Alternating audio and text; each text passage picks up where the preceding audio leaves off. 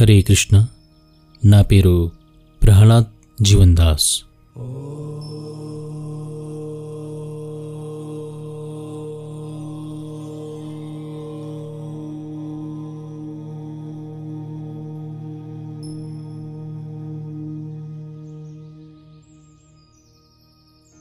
Mahabharatam podcast వింటున్న మీ అందరికీ తర్వాతి ఎపిసోడ్లో సుస్వాగతం.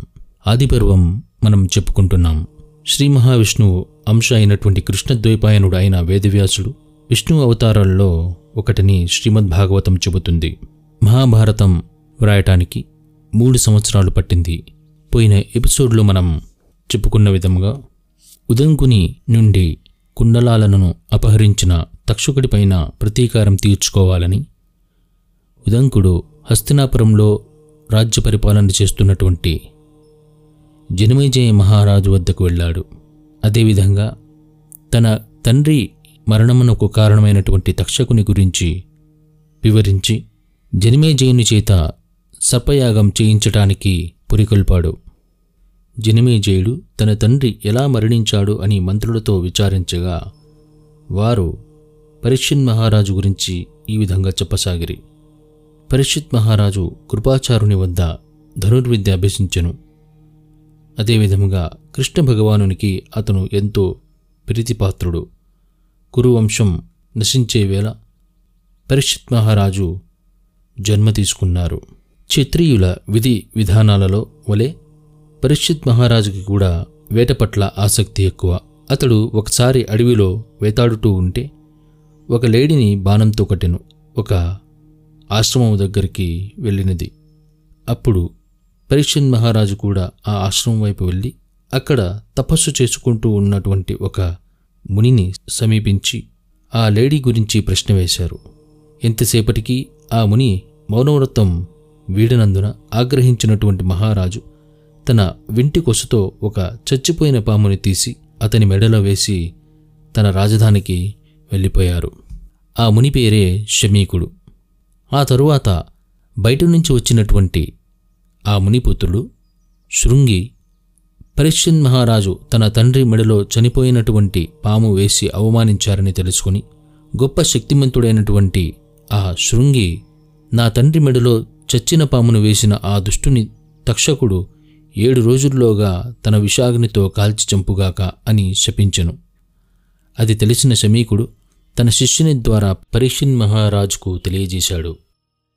ఆ తరువాత పరీక్షిన్ మహారాజు ఆ ఏడు రోజులు శ్రీమద్ భాగవతం విని తరువాత పరిషిద్ మహారాజుకి కాపాడటానికి వస్తున్నటువంటి కాశ్యపుడనే బ్రాహ్మణుని తక్షకుడు వారించి ఆ తరువాత పరీక్షిన్ మహారాజు ఉన్న చోటుకి వచ్చి పరీక్షిన్ మహారాజుకు కాటు వేయడం జరిగింది. ఆ విషాగ్నికి పరిషిద్ మహారాజు తన శరీరమును విడిచాడు జనమేజయుడు తన తండ్రి మరణమును గురించి విని ఎంతగానో దుఃఖించెను. ఏమైనను తక్షకుడే ప్రధాన కారణమని ప్రతీకారం చేసేదనని అతడు వెంటనే తన పురోహితులను పిలిచి జ్వలించే యజ్ఞము గురించి విచారించెను. దానిలో వారు సర్పయాగము సూచించిరి. అంతటా జనమేజయుడు వెంటనే సర్పయాగమునకు యాగశాలను సిద్ధం చేయుటకు ఆజ్ఞాపించెను. యజ్ఞదీక్షితుడయ్యను. ఋత్వికులు మంత్రోచ్చారణతో యాగమును నిర్వహించిరి. ఒక ప్రత్యేక మంత్రమును ఉచ్చరించగాని భారీ సర్పాలు తోకలతో పడగలతో ఎగురుతూ వచ్చి ఆ అగ్నిలో పడసాగాను. సర్పము కొవ్వు కాలువలై పారుతుండెను. సర్పముల హాహాకారములతో ఆకాశం ప్రతిధ్వనించింది. తక్షకుడు మాత్రం ఇంద్రుణ్ణి శరణు వేడెను. దానితో ఇంద్రుడు అతనికి అభయం ఇచ్చెను. సర్పయాగములో అనేక సర్పాలు నశించిపోతూ ఉండడం వాసుకి మిక్కిలి కళతనం మిగిల్చింది. దానితో వాసుకి సోదరిని పిలిచి బ్రహ్మదేవుడు తెలిపినట్లుగా నీ పుత్రుడు అస్తీకుడు ఈ యాగమును నివారింపగలడు అని చెప్పి అతడిని మమ్మల్ని రక్షించమని కోరెను. అప్పుడు అస్తీకుడు నేను నా మధుర పలుకులతో జనమేజయ మహారాజుకు శాంతం కలిగించి ఆ యాగమును నిలుపునట్లు చేసేదను అని చెప్పెను. అస్తీకుడు బాలుడు అయినా కూడా రక్షించమని వేడుకొనెను.